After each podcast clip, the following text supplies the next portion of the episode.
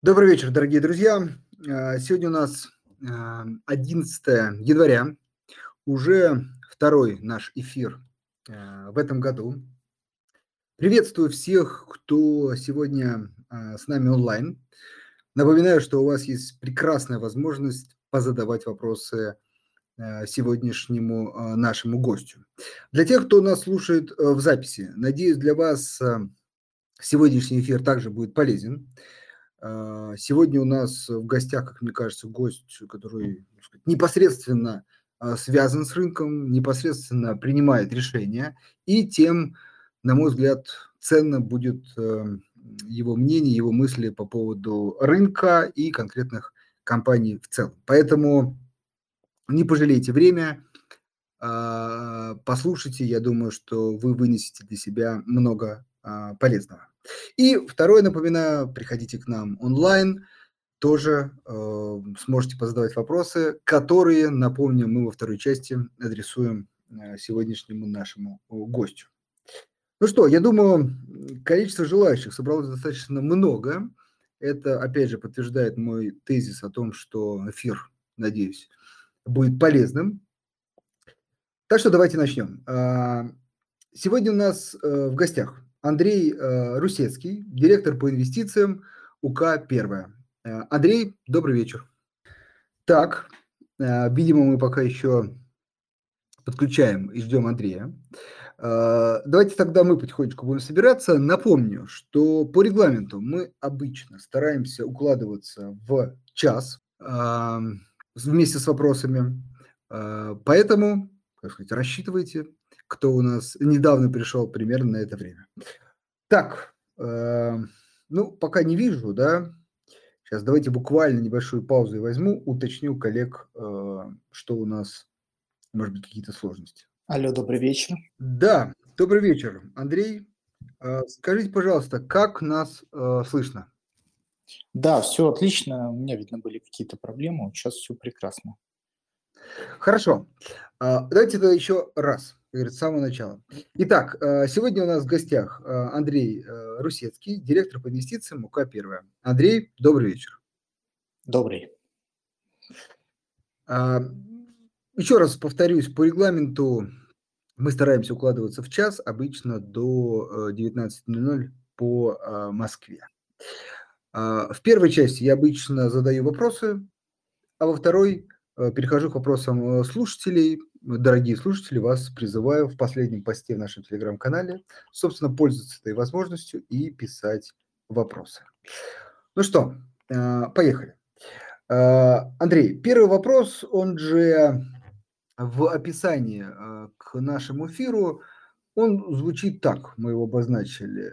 В чем отличие ситуации на фондовом рынке год назад и в начале 2024 года? По вашему а, да, отличие, конечно, существенное. У нас уже неплохо подрос российский рынок акций. Скажем так, по сравнению с годом назад произошла очень сильная переоценка наших активов. Это акции, динамика акций, сами знаете, там некоторые отдельные имена по 300-400%, а в целом рынок вырос более чем на 50% за прошлый год. Ну, скажем так, подорожал. В облигациях ситуация наоборот, изменилась очень сильно, выросла доходность, соответственно, цены на облигации просели. На фоне чего это все происходит? Естественно, происходит на фоне изменения макроусловий.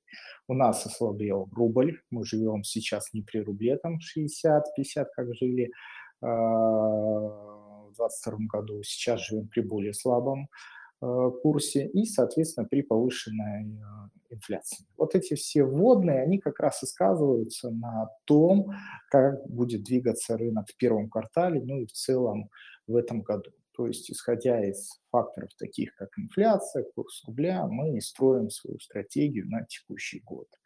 Вот эти ключевые отличия от того, что изменилось по сравнению с первым кварталом. Можем немножко, как сказать, эм, пообсуждать этот тезис. А, в каком ключе? То есть, с одной стороны, да, понятно, что фондовый рынок вырос, а, было большое движение, но все-таки справедливости ради до этого он сильно упал.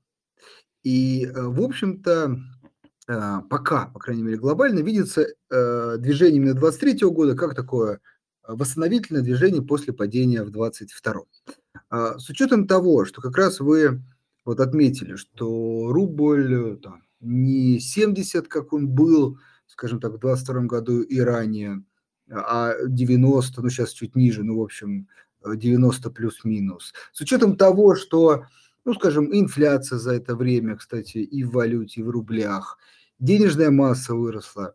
А нет ли ну, такого ощущения, что вот рост 23 года, он ну, просто восстановление, и вполне 24 год э, может быть годом продолжения этого роста, просто с учетом того, что мы не взяли новые ХАИ, э, мы так сказать, существенно на самом деле не выросли, если сравнить с 22 годом.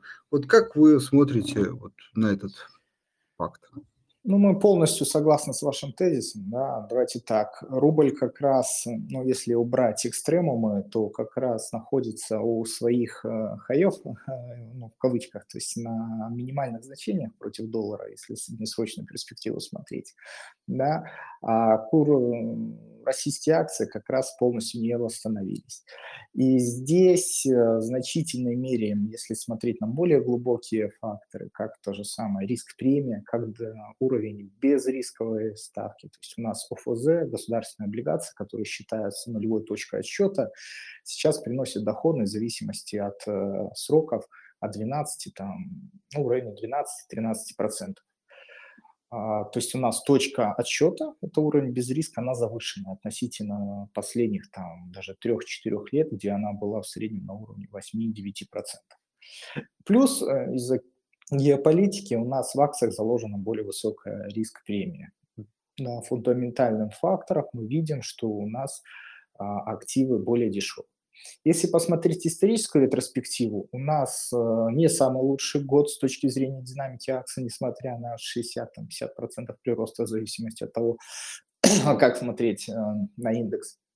У нас были и года получше, в частности, это отскок 2009 года, но тоже неплохой, и 1999 года, но в целом тоже динамика достаточно неплохая. И чисто на исторических э, значениях, на, если посмотреть по статистике, после падения, когда рынок падает на 50 и более процентов, следующие два года значение как минимум двухзначное. То есть в этом году наш потенциал рынка мы видим на уровне 20 плюс процентов, 27. То есть где-то переоценка на уровне 17-19 процентов, плюс дивидендная доходность 10 процентов. Поэтому мы еще увидим двузначные доходности российского рынка акций, но, возможно, это будет ближе ко второй полугодию этого года, как все как выглядит консенсус, наши примерно катализаторы э, для раскрытия стоимости, которые мы видим. Но в целом все равно динамика на рынке акций мы э, обязательно увидим а, положительно. Что касается рынка облигаций, здесь ситуация еще, наверное, даже лучше и более просчитана. У нас сейчас проходит пик по инфляции, мы сейчас проходим, соответственно, пик по ключевой ставке. Дальше у нас начинается путь по нормализацию э, ситуации денежно-кредитной политики. То есть ставку будут снижать, доходности будут снижаться, а это значит купон плюс переоценка. В облигациях вырастут цены. Мы ожидаем, что по концу года составит в районе 6,5%, пик по инфляции придется в 10%, ну и, соответственно, где-то здесь мы проходим пик по ключевой ставке. Возможно, цикл смягчения начнется где-то в апреле-мае. Поэтому, да, мы видим фактически в любом классе активов еще двузначные доходности. Вот, вот давайте немножко, ну, прям четко резюмируем первую часть. Просто есть, скажем так, два мнения. Первое – это что фондовый рынок все-таки действительно сильно вырос, и вполне, а, и скорее всего в 2024 году он не вырастет, даже, э, может быть, какая-то коррекция э, будет, опять же, с учетом высоких ставок. И второе мнение ну, о том, что восстановление, еще раз, 2023 года это была коррекция, а, потенциал для роста сохраняется, как вы сказали, двузначный, может быть, в конце года, но все равно время, как говорится, летит быстро, то есть, например, здесь сейчас в первом полугодии не стоит там, прям, сбрасывать акции со счетов, а а, по крайней мере, искать там, конкретные бумаги, конкретные имена и входить, ну, по крайней мере, если я правильно вас услышал, со ставкой на второе полугодие 2024 года. Вот вы склоняетесь ко, второй, ко второму варианту. Да, безусловно. Смотрите, для того, чтобы скорректировался фондовый рынок, должны быть мощные катализаторы. А, и в 2022 году значительной частью падения фондового рынка у нас две составляющие было. Это рост риск премии на фоне геополитики, ну, то есть мультипликатор сжимался, акции продавались, и рубль укрепился. Очень сильно укрепился рубль, что привело к падению прибылей компаний и их переоценки. Вот на этот год мы видим более или менее нейтральную геополитику, значит, риск премии останется на текущем уровне, может даже и снизиться, что добавляет потенциал для роста российского рынка акций. Ну и рубль, мы не видим факторов, при которых рубль идет там, ниже 80 э, эм, стабильный, а может быть даже слабеющий рубль во второй половине года, он а, как раз тоже оказывает поддержку для российского рынка акций. Поэтому вы можете говорить про падение российского рынка акций и коррекцию его только в том случае, если у вас будет резкое и значительное укрепление рубля. Ну, задайте этот вопрос сами себе, я сомневаюсь, что вы получите положительный ответ, что кто-то в это подобный фактор верит, что рубль крепится. Значит, у нас как минимум коррекция протяжна, затяжная или падение рынка акций ну, не будет иметь особого места. Да, мы живем с вами во втором по истории цикле роста российского рынка акций без 10% коррекции. Вот у нас предыдущий период, это было где-то 400 торговых дней, это был период, по-моему, 17-18 год. Сейчас у нас второй по длине цикл, на котором российский рынок акций не видел 10% коррекцию. Мы где-то находимся 300 торговых дней в этом цикле ну, чисто по статистике вероятности где-то должна быть 10% коррекция. Возможно, она случится. Но она будет очень кратковременной. У нас все-таки стабилизирующий фактор в экономике – это рубль после изменения денежно-кредитной политики в 2014 году. Поэтому все внешние и внутренние шоки, они прежде всего сказываются на курсе рубля. Ну, а если курс он у нас слабеет, то это позитивно для российских рынков акций, потому что у нас превалирующая количество компаний в индексе и на рынке в целом это компании-экспортеры, для которых слабая валюта – это положительный факт. Вот и все. И возвращаясь к тезису про коррекцию, ну давайте так, в среднем раз в год рынок падает на 10%. Но сейчас, как я уже сказал, мы год живем без 10% коррекции. Но это чисто техническая коррекция и нормальная волатильность для российского рынка акций. Поэтому даже если мы ее увидим, это будет очень хороший момент для захода, для инвестирования в эти российские акции. Пока же катализаторов для этого фактора особо не видно. Наоборот, только позитивные вещи выходят. Хорошо. А, чтобы продлить эту тему, я имею в виду курс рубля, а, вы ну, достаточно четко сказали, что не ждете укрепления рубля, а вот ослабления. А, давайте обозначим там, широкий коридор, понятно, там, до 100 – это то, что мы уже видели и, наверное, морально приняли. А вот выше 100, и причем существенно, там, например, 110 и выше, ждете ли вы э, или нет? Ну, аналитики всегда любят, в отличие от управляющих, говорить сценариями. Конечно, курс 100 и выше вполне возможен, если у нас нефть уйдет на 60 и 70. А это вполне возможно, если у нас геополитические факторы, в частности, а, падение цен на нефть на фоне рецессии в Европе и в США могут развиться. Давайте не забывать, что высокие ставки не только в России, они во всем мире в рамках борьбы с инфляцией. Соответственно, а, падение того же самого американского рынка на фоне развивая, э, развития рецессии вполне вероятно. Ну, это где-нибудь там во второй половине этого года. Соответственно, если там начинается рецессия, то нефть уходит куда-нибудь на 60-50 долларов за баррель, ну, естественно, курс будет где-то 100-110. Мы в базовом сценарии это не закладываем. Средний курс э, нефти у нас в этом году 80-90 долларов за баррель.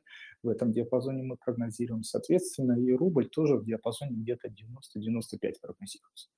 Краткосрочное укрепление рубля вполне возможно, и оно возможно буквально в ближайшие месяцы, вот, то есть в этом квартале. Первый фактор, он э, сезонный. Первый квартал всегда очень хорош для курса национальной валюты, потому что у нас минимальный импорт, ну, если посмотреть в разрезе года, и при этом экспорт, он относительно стабилен. Далее, у нас Центральный банк буквально на днях, вчера, позавчера, сегодня пересчитал, заявил, что будет продавать валюту из резервов, чтобы выполнить свое бюджетное правило. Механизмы расчета там достаточно сложные, но факт остается фактом, что будут продавать валюту в рынок. Ну и, как обычно, у нас а, выплаты налогов очень сильно влияют. В марте, а это всегда 28 число, в марте, в апреле у нас большие выплаты разовые налогов со стороны нефтяников за третий-четвертый квартал прошлого года. То есть три таких мощных фактора вполне будут способствовать, что мы увидим рубль 85 в первом квартале. Поэтому для тех, у кого нет валютных сбережений или он хочет приобрести валюту, вот в эти месяцы, ближе к 28 числам, будут складываться самые хорошие точки для приобретения валют. Ну а сберегать валюте вполне возможно доступно с помощью валютных инструментов. У нас есть хороший класс активов, как замещающие облигации, который появился совсем недавно. И именно в первом квартале у нас значительный объем новых эмитентов будет замещаться. То есть они из зарубежной юрисдикции переедут сюда, появятся новые имена. А когда они появляются, всегда есть а, ликвидность и доступность их купить. Поэтому можно брать портфель с доходностью 6-7% в твердой валюте, в привязках э, к твердой валюте, но с выплатами в рублях, то есть зайти в валютный инструмент. Для тех, кому неинтересно собирать этот продукт или сложно, можно купить заранее BPIF валютных облигаций, где там уже собрана корзина данных э, эмитентов, там такие имена, как «Газпром», «Фосагро».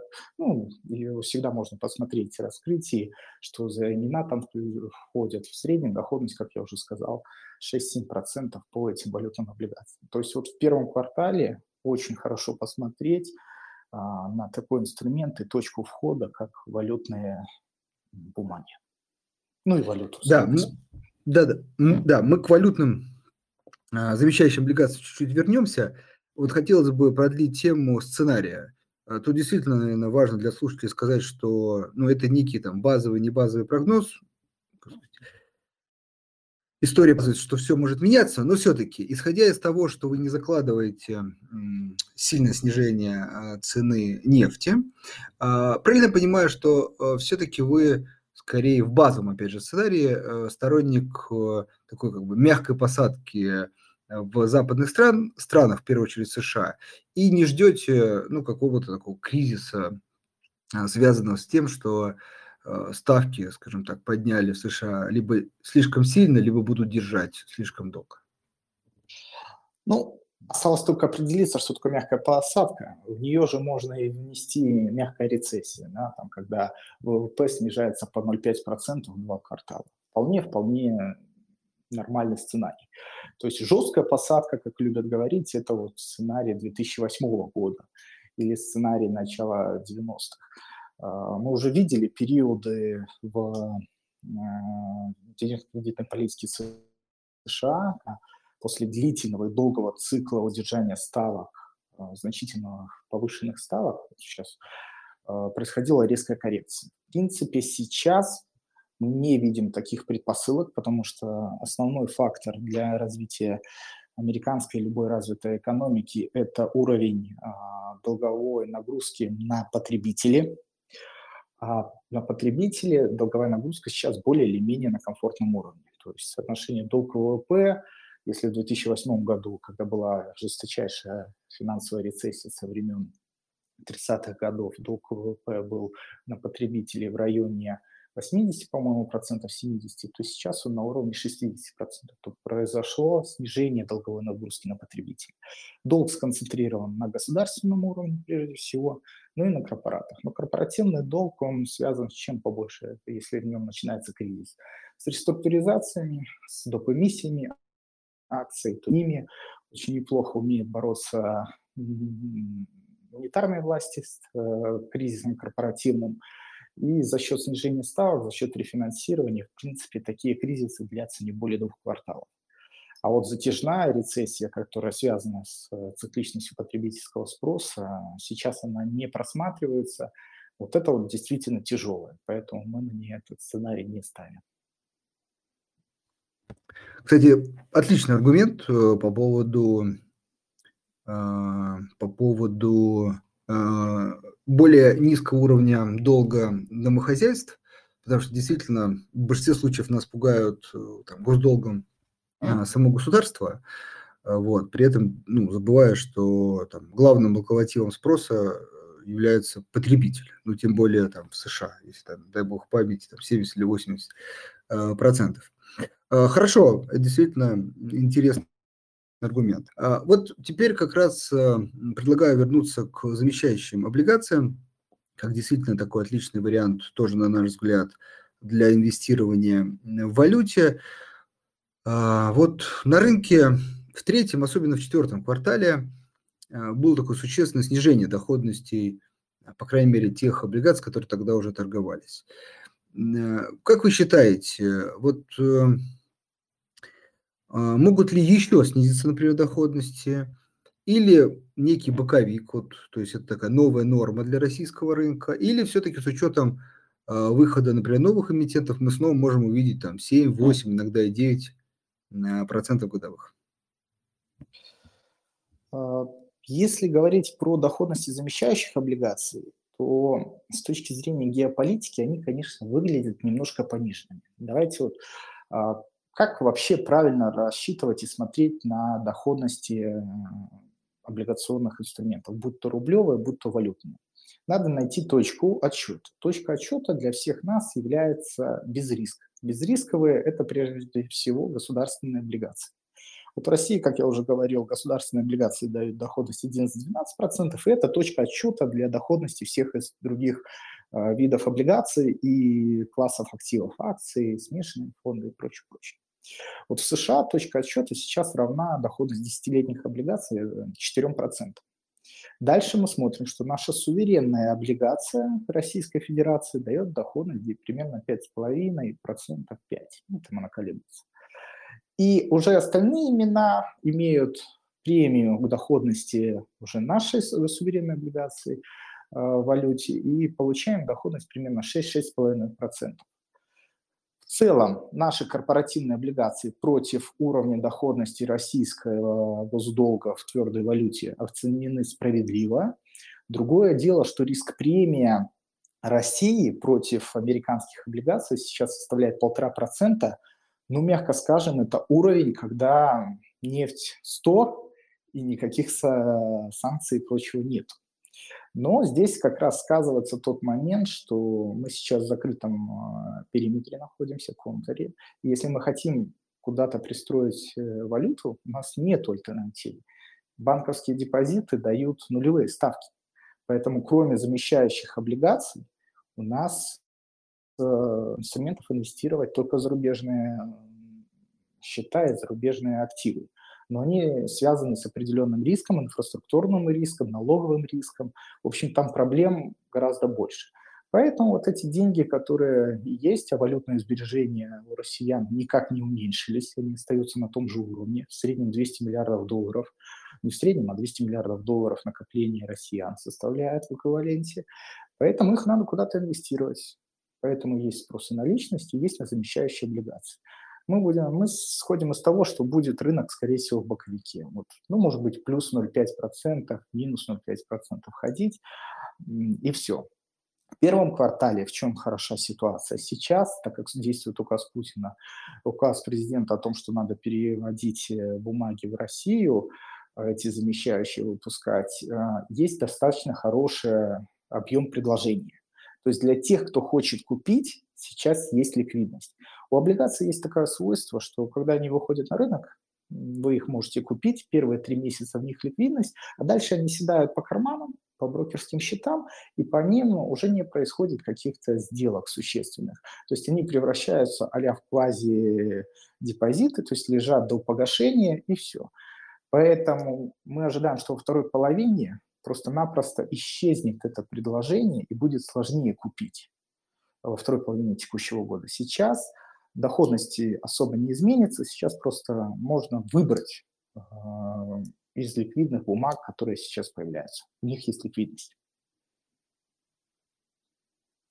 Хорошо. И тогда, дорогие слушатели, акцент все-таки сделаю на том, что для тех, кто все-таки более активную, активный подход использует, это обращать внимание действительно на в новых э, компаний, э, новых э, облигаций у этих компаний, это как раз действительно удачная э, точка входа. И, наверное, еще важно отметить, не бояться, вот как Андрей сказал, потери ликвидности. Э, это ну, в некой степени такая иллюзорная вещь в плане того, что если все-таки вы захотите продать и выставить ну, чуть лучшую цену, чем рынок, то, я думаю, желающих э, там всегда найдется. А, поэтому действительно замещающие облигации э, отличный инструмент, может быть теперь менее доходный, чем в том году, но все еще а, по привлекательной доходности, особенно действительно с учетом альтернатив отсутствие альтернатив.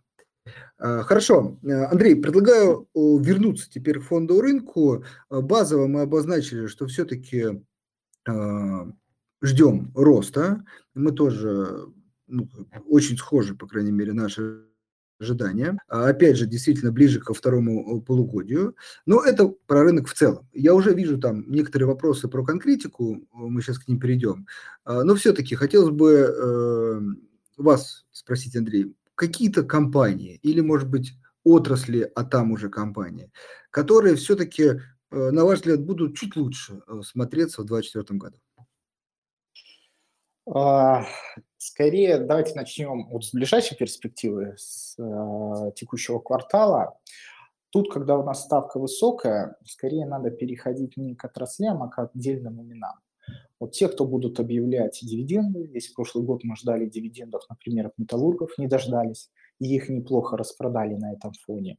Вроде бы вот буквально вот сейчас смотришь, начинает выходить э, статистика, ой, статистика, их отчетность, начинаются заявляться э, определенные, делаться заявления. То есть в этих компаниях есть катализатор. Может быть, исходя из макрофакторов крепкого рубля, и глобальных цен на сталь, на уголь, ситуация не сильно благоприятная для экспортеров, ну не экспортеров, а сырьевых компаний. Но с точки зрения катализаторов наличия невыплаченных дивидендов и денег на балансе, этот сектор выглядит достаточно интересно.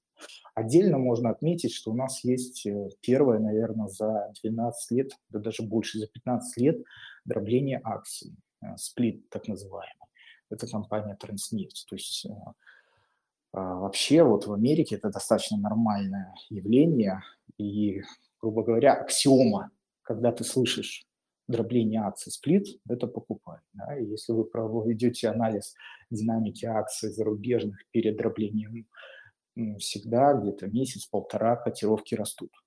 Напомню, дробление произойдет где-то в феврале, под конец февраля. Э, в данной компании. Поэтому на первый квартал я больше бы исходил из э, э, катализаторов, из выбора бумаг с катализаторами явными наличием. А вот э, в целом по году, конечно же, тут надо смотреть на компании, которые пройдут э, замещение или домицеляцию в Россию. Это наши быстрорастущие компании. Если мы исходим из того, что цены на нефть стабильны, курс стабилен, то тогда прибыли цикличных компаний неизменны. А вот те компании, которые быстрорастущие, у которых сильно растет выручка, плюс у них есть фактор переезда в Россию, который позволит дополнительно раскрыть э, этот потенциал и снять, снять навес, снять риски, связанные с этими именами, то вот компании, приезжающие сюда, меняющие прописку и отличающиеся высокими темпами роста, вот это приоритет на весь текущий год. А, покупайте их на просадках, покупайте их на фактах переезда в Россию. Действительно, и тут мы тоже э, очень похожи. Кстати, сегодня, ну, так сказать, Э, всегда надо подтвердиться, но, по крайней мере, где-то видел, что э, Северсталь планирует рассмотреть э, дивиденды. А, надеюсь, это будет действительно такой триггер э, в общем для сектора э, вернуться к дивидендам. А, хорошо, то есть дивидендная история и э, компании, которые планируют э, переезд, ну или, по крайней мере, э, в переезд которых, на переезд которых вы готовы поставить. Хорошо. А, ну что, я, я думаю, мы основные рынки обсудили. Не буду тут сейчас про компании точно спрашивать, потому что я вижу уже достаточно много вопросов. Вот. Поэтому предлагаю перейти к вопросам э, слушателей. Начнем, как обычно, с вопроса Максима. Максим наш регулярный слушатель. Всегда передаю персональный добрый вечер вам, Максим. Вопрос у Максима тоже вполне, кстати, стандартный. Максим у нас отвечает такой за некий э, скептиз э, на рынке. А, вопрос следующий. Э, вот видите ли, ну, важно такое некое вступление, что в 22 году, ну, наверное, во второй половине, в 23 особенно, очень много инвесторов переживало за то, что э, государство в это сложное время обратит взор на компании, на их доходы, повысит налоги, там, пошлины, ну, все, что можно, и, собственно, э, компании э, снизят или, в общем, потеряют прибыль. Ну, как мы видим, в 2023 году явная история не реализовалась. Вот видите ли вы эти риски э, в 2024 году? Тут с одной оговоркой. Понятно, что они есть как таковые, да, но вот насколько все-таки они реальные, то есть входят ли они в ваш базовый сценарий, или вы все-таки это считаете как форс-мажор? Еще раз, а, на, рост налоговой нагрузки, вы проще говорите. Да, да, да, да. На Смотрите, это даже не то, что риск, это то, что уже будет. Если внимательно слушать Минфин, если внимательно посмотреть на бюджет, а, там примерно, как, как красиво говорится, 1 триллион доходов не являются стабильными, то есть из разовых источников. Я вот, например, упоминал в начале, что э, в апреле марте заплатят нефтяники разовый налог. Вот этот триллион надо, как-то принять стабильный источник э, налогов. Поэтому будут искать, и, скорее всего, будут комбинированные методы. Ну, какие методы повысить налоги, сделать их более высокими? Это увеличить НДС, это увеличить НДФЛ, это увеличить налоговую нагрузку равномерно на компании. А, например, сырьевого сектора. Поэтому это будет и эквивалент примерно 200 на 1 триллион рублей.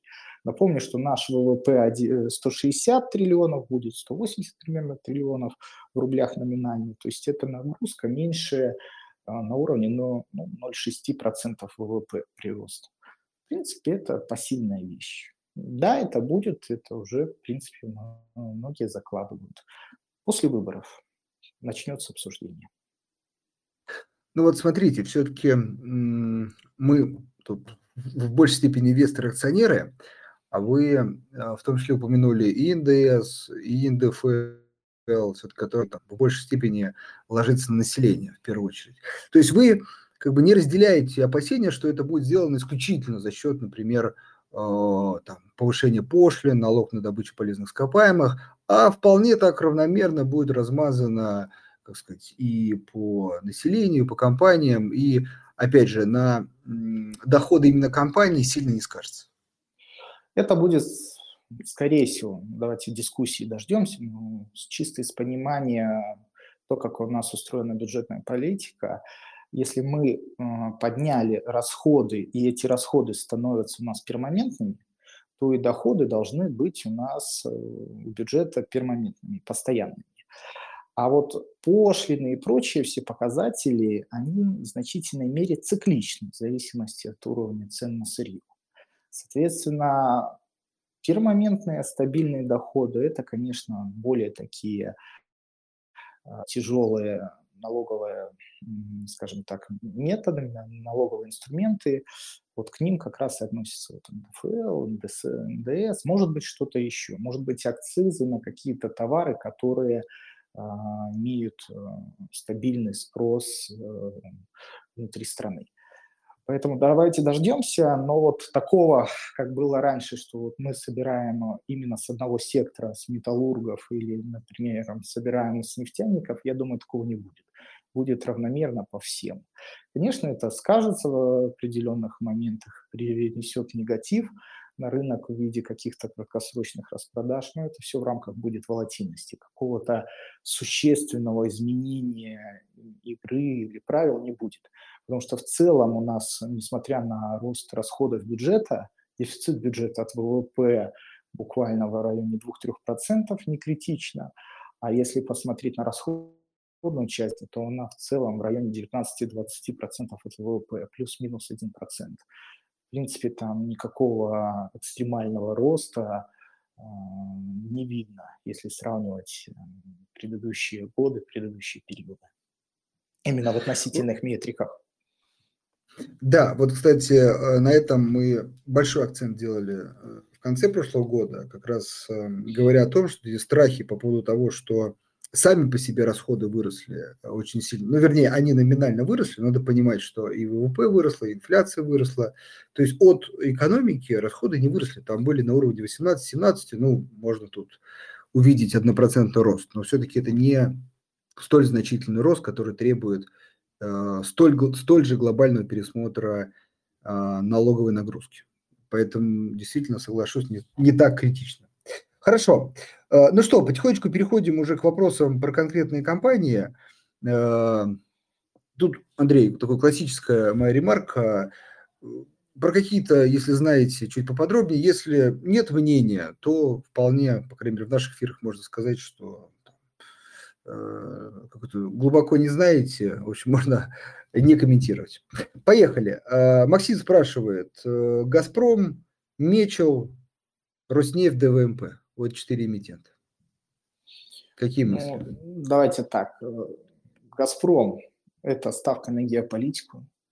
Неважно, какие там финансовые или операционные показатели будут выходить, как только начнут говорить про переговоры, просто берете на все. Это самое мощное а, ну, на улучшение геополитики и геополитической ситуации. Других катализаторов, к сожалению, для компании не видно. Возможно, но я даже не представляю, как они где-то найдут и заплатят какой-то символический дивиденд. Но это будет больше символика, нежели какое-то изменение игры и реальные доходы для инвесторов. Поэтому по этой компании это только геополитика. Что касается Мечела и остальных бумаг, там везде надо смотреть, считать. Да. Есть такие секты Мечел по 500. Да. Я сам любитель этой бумаги, но вот смотрите за ценами на уголь, куда они двигаются, и прежде всего за отчетностью. А, я бы принимал решение по мере выхода отчетности, посмотреть, то все-таки насколько эффективно компания снижает долг, потому что предыдущие показатели, э, отчетность, когда она вышла, показала, что компания не так эффективно снижает долг, на что рассчитывал рынок, если брать там курс рубля и цены на уголь. Оказалось, эффективное снижение а, не таким большим, но потенциал все равно огромен. И это очень волатильная а, акция и волатильная бумага.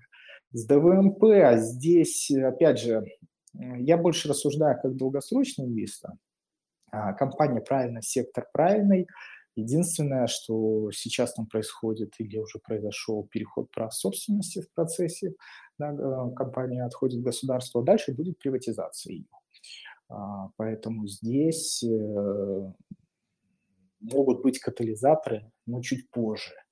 Пока же компания в значительной мере там реализовала все эти вещи, которые есть в бумагах.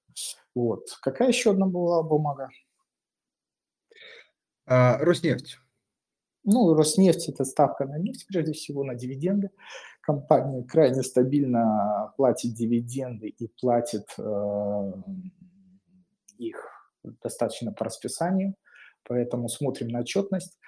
А отчетность у компании очень хорошая. Скажем так, четные кварталы всегда имеют хорошую отчетность, поэтому думаю, ну, скажем так, на Роснефти больше, сильно, значительно выше рынка не вырасти.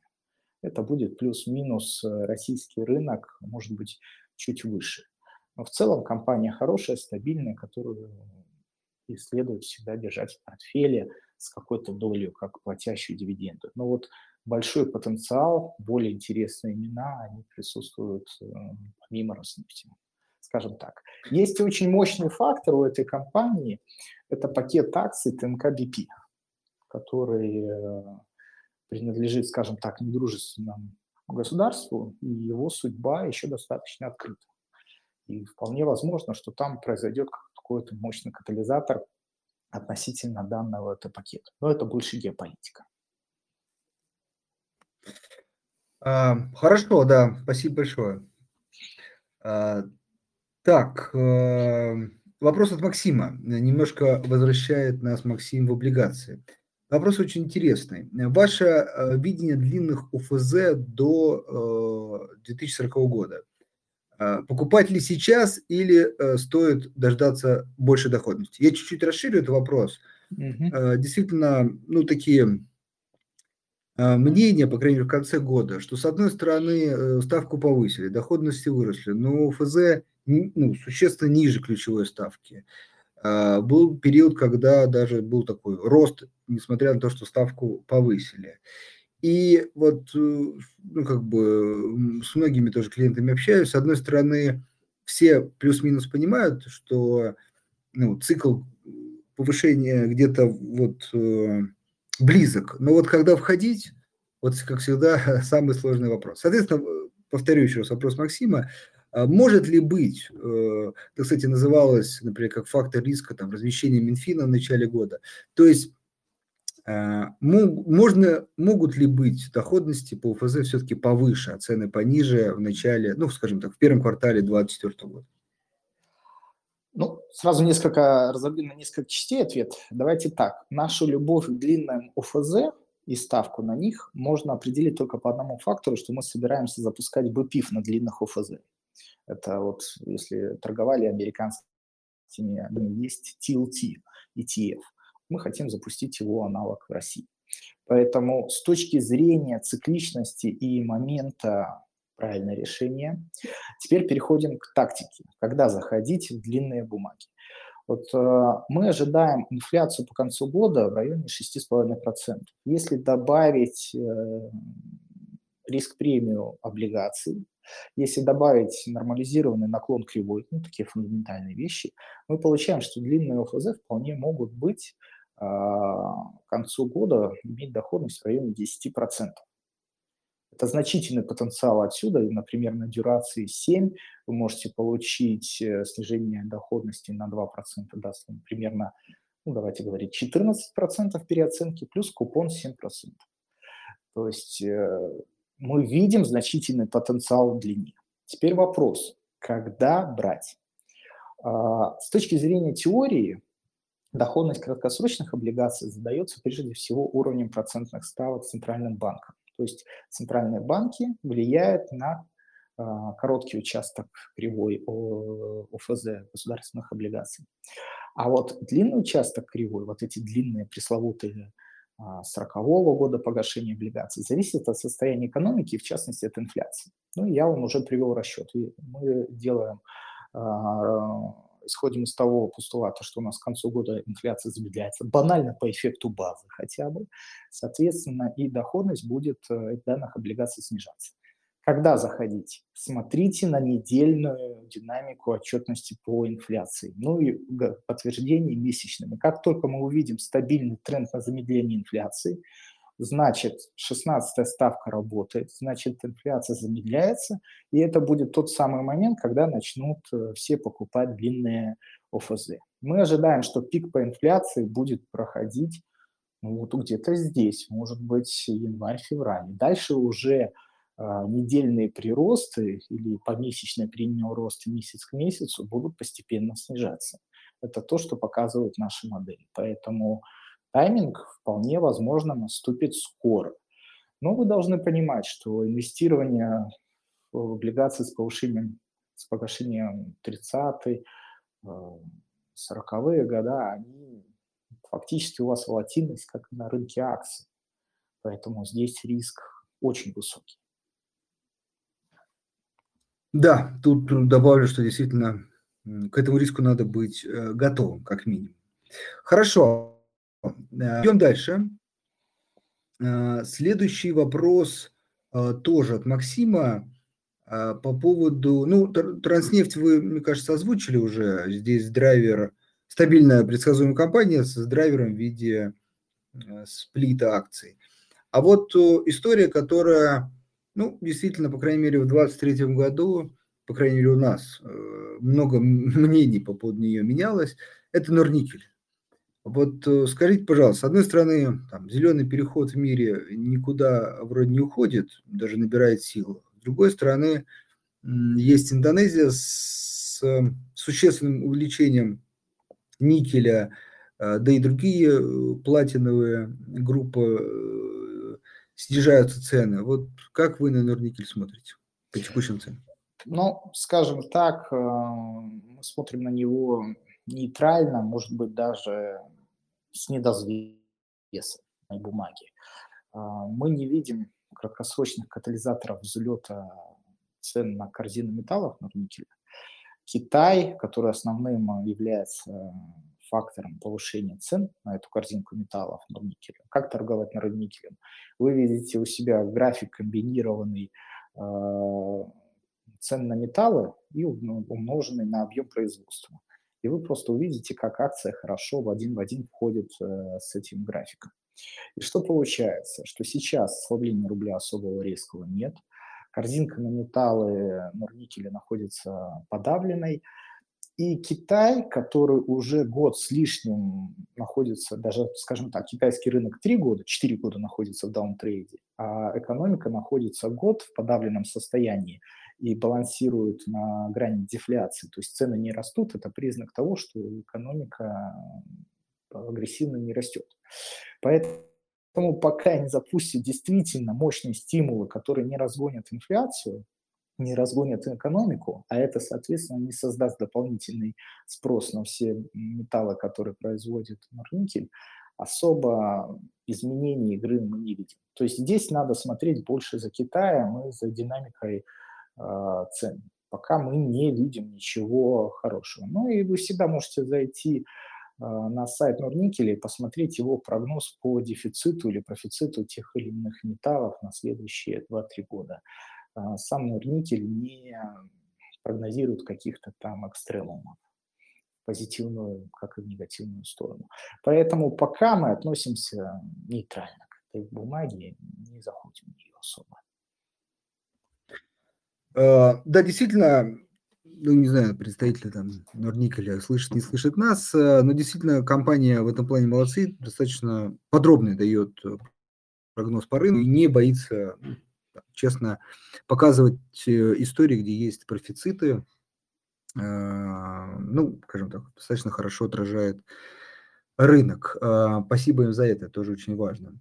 Так, идем дальше. Следующий вопрос э, про как это действительно тут э, Максим написал, недавно, э, недавних новеньких. Это компании, которые вышли на рынок, IPO, ну вот два эмитента, Совкомбанк и Юж Уралзолото.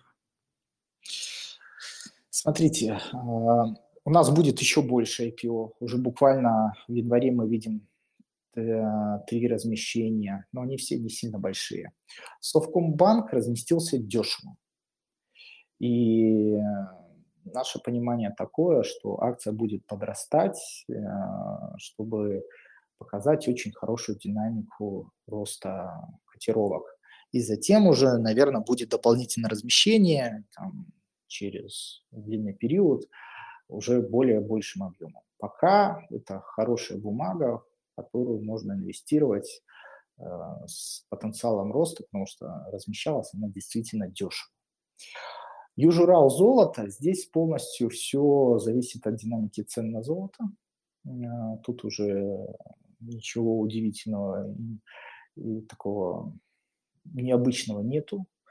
Достаточно следить за золотом. И если действительно начинается либо рецессия, либо снижение денежно-кредитной политики в США, то золото вполне может подрасти на процентов 10. И все золотодобывающие компании России, а, они, конечно, выстрелит. А Южурал Золото, как быстрорастущая компания, вполне может показать даже опережающую динамику по сравнению с остальными. компаниями данного сектора. Но пока, пока ставки высокие, особо и цены на золото там не пробивают психологические уровни в 200, ну, компания стоит на месте. Просто надо понимать, что есть разные стратегии. Если вы заранее заходите в бумагу, обычно это заходит большим объемом. Если у вас небольшие объемы, то вы вполне можете ловить вот эту краткосрочную волатильность цен на золото, новостной фон, и пока прокатиться на других бумагах, а в эти бумаги зайти, когда будет, ну, например, золотодобывающий, когда уже будет четкое понимание а, цикла снижения ставок в развитом мире и э, роста котировок золота. То есть успеете. Хорошо, спасибо.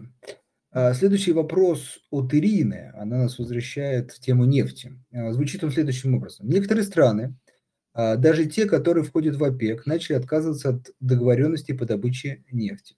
В результате пошел демпинг на нефть. Почему вы считаете, что нефть останется на уровне 80 долларов за баррель? Ну или там плюс-минус на этих уровнях? Начнем с того, что страны ОПЕК э, особо никогда не исполняли свои квоты так, как э, надо. Средний коэффициент исполнения квот, я насколько помню, а, примерно 80% по странам, по участникам ОПЕК. Поэтому ничего нового не происходит. Обычно, когда и прогнозируют баланс рынка нефти, здесь э, учитывают данный фактор. А, давление на цены на нефть идет не от, э, скажем так, не использования ОПЕК, а больше от того, что американцы неплохо добывают цены на э, нефть, у них очень сильно растет производительность добычи нефти, поэтому а, оттуда идет давление. Мы же больше ожидаем, а, что цены на нефть могут подрасти как раз на факторе Китая, который пытается все больше и больше разогнать свою экономику и поддержать, э, и тем самым поддерживать цены на нефть. Надо еще выделить и другой фактор. А, последние годы очень сильно выросла, скажем так, цена нефти, э, себестоимость нефти, как в Америке. Инфляцию в Америке никто не отменял. Если раньше стоимость нефти в Америке на сланцевых месторождениях была 45-50 долларов за баррель, то сейчас это 55-60, то и выше. VTI соответственно, бренд добавляете 7-10 долларов. Вот. И а, бюджеты стран ОПЕК сформированы тоже, исходя из уровня цен на нефть, примерно 80-90 долларов. Но это уже, грубо говоря, по арабским сортам нефти. Поэтому где-то здесь и будет. Это не отменяет волатильность, что мы можем увидеть нефть там 70, но вот если взять э, тренд, среднее значение за какие-нибудь несколько кварталов, то она будет плюс-минус там диапазоне 80-90 а, долларов за баррель. Банально цены на нефть в долларах рассчитываются, а инфляцию в долларе никто не отменял. И посчитайте, сколько накоплена инфляция за последние 10 лет. Вот и все. Те же самые номинальные цены. Да, это действительно, кстати, так. Я думаю, что это касается, ну, это надо понимать и учитывать и, в общем, при других сырьевых э, товарах, потому что часто сравнивают с какими-то, ну, скажем так, до 2020 года ценами, хотя за это время э, ну, инфляция в любых валютах сильно поменяла э, уровень издержек. Э, хорошо. Идем далее. А вот, э, ну, такой немножко инфраструктурный вопрос, но если можете, Андрей, прокомментируйте. Э, переживают э, слушатели по поводу того, что если будут какие-то ограничения на НКЦ, которые там уже какой год витают, но все-таки, что замещающие облигации не смогут торговаться. Нет, это не касается замещающих облигаций. А, будут проблемы краткосрочные с курсом рубль-доллар, с его ценообразованием. А, грубо говоря, все к этому готовятся. И ЦБ был, как центральный банк, Мосбиржа готовы уже более чем год назад были. А, да, действительно пропадет классический биржевой курс, но зато появится так называемый режим фиксинга.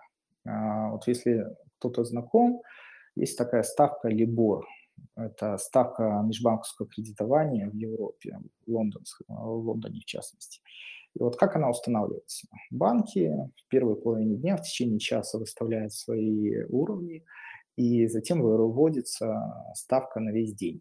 Вот примерно режим фиксинга называется. Вот примерно такой же режим будет у нас в России. То есть мы вернемся где-то в 90-х годах, когда банки, у которых были курс-счета а, за рубежом, они фактически между собой устанавливали курс на одной площадке, и дальше этот курс транслировался а, на всех э, следующих игроков внутри страны.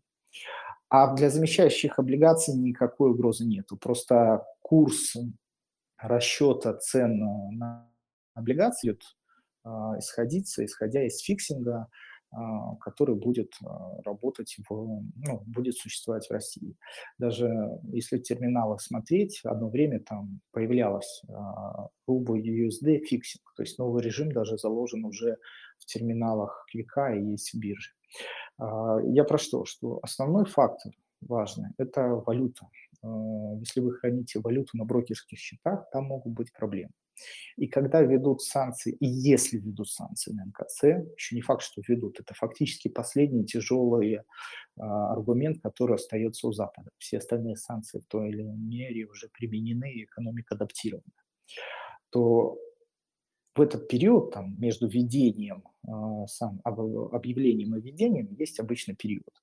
Скорее всего, будет очень хороший курс рубля, потому что все начнут скидывать а, ту валюту, которая хранится у них а, на счетах АЦ. Это придет к кратковременному укреплению рубля. Ну а дальше, дальше будет просто КЦ, это же фактически банк. Это будет банк без счетов в валюте. Хорошо. А, да, действительно тоже очень важный э, вопрос. Еще две компании. Немножко времени остается, обсудим как раз с прицелом на переезд. X5 и Яндекс. Может быть, не столько, как говорится, очевидные, вот, но если можно, пару слов про них тоже скажите.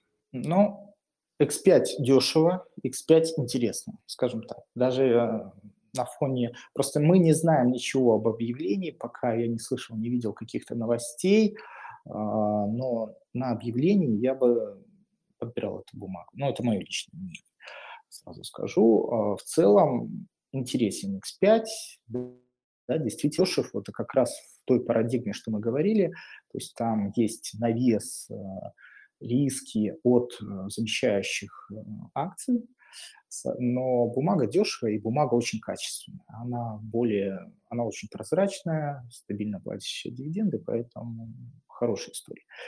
Яндекс то же самое, единственное, не совсем понятна до конца схема, по которой они будут переезжать в Россию. А, непонятен объем навеса, который есть, и какая структура в конечном итоге будет в России. Но Яндекс это, знаете, это качественный бурный рост, стабильно высокие темпы роста, выручки, очень креативная, инновационная компания и команда людей, поэтому Яндекс, да, можно даже сейчас брать, если вы готовы, э, грубо говоря, пересидеть, протерпеть ту просадку, которая возникнет от э, там, замещения. Потому что, может быть, акция отсюда вырастет на 20%, но просадка будет на замещении там, процентов 5-10. Вы все равно в плюсе будете. Мы этого не знаем. Но в целом это две хорошие истории, которые можно подбирать э, на среднесрочную, долгосрочную перспективу. Яндекс вообще можно купить и забыть, да, компанию роста. А X5 – это компания не цикличная, она очень хорошо себя э, показывает как раз в моменты а, стабильного курса рубля, либо его укрепления, а, и в то же самое время, когда и снижаются э, ставки. Поэтому в целом, да, нормальная история, но вот Яндекс, это что называется, купил и забыл.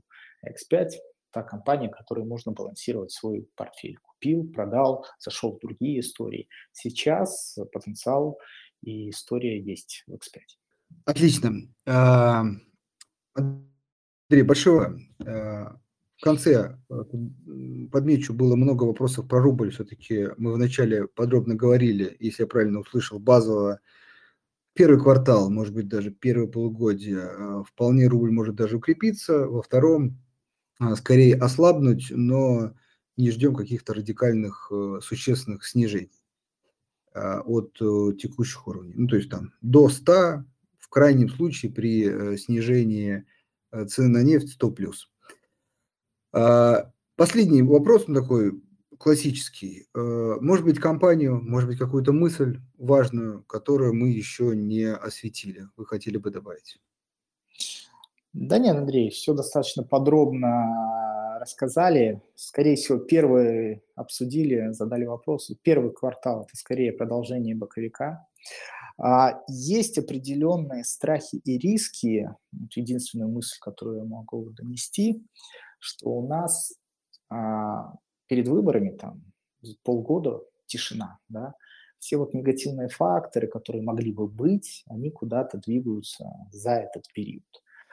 Поэтому мы делаем предпосылку, что во втором полугодии рубль может там ослабнуть не только по фундаментальным вещам, но, может быть, из-за каких-то разовых факторов. Например, все знают про то, что будет очень большой выкуп акций у иностранцев от Лукойла. Да? Он, конечно, слабо повлияет на рубль, потому что уже деньги эти заготовлены, но множество, множество таких э, вещей, идей может еще произойти. Вот, это единственная мысль, которая такая стратегическая на этот год а, крутится в голове. А так в целом первый квартал стабильный, хороший, даже может быть очень хороший рубль. Ну а дальше возвращается все на эпоху прироста российского рынка акций, более слабого рубля относительно первого квартала, ну и нормализация инфляции, что не парадоксально, потому что рубль мы не ожидаем, что сильно ослабеет, а, а этого резкого движения, если нет, значит инфляция будет нормализироваться и будет двухзначная доходность на рынке облигаций. Вот, пожалуй, краткое резюме того, что мы ждем от этого года. Отлично. Мне кажется, как это, и глобально и стратегически, и тактически, и с конкретными именами все обсудили. Дорогие слушатели, если кто не успел записать, всегда можете переслушать. Мы завтра выложим запись. Э, тот, кто нас уже слушает записи, надеюсь, как я говорил в начале, это было полезно, и вы отметили для себя э, интересные компании, ну или, по крайней мере, вектор э, инвестирования. Андрей, вам огромное спасибо. Всем хорошего вечера и до свидания. Спасибо, до свидания.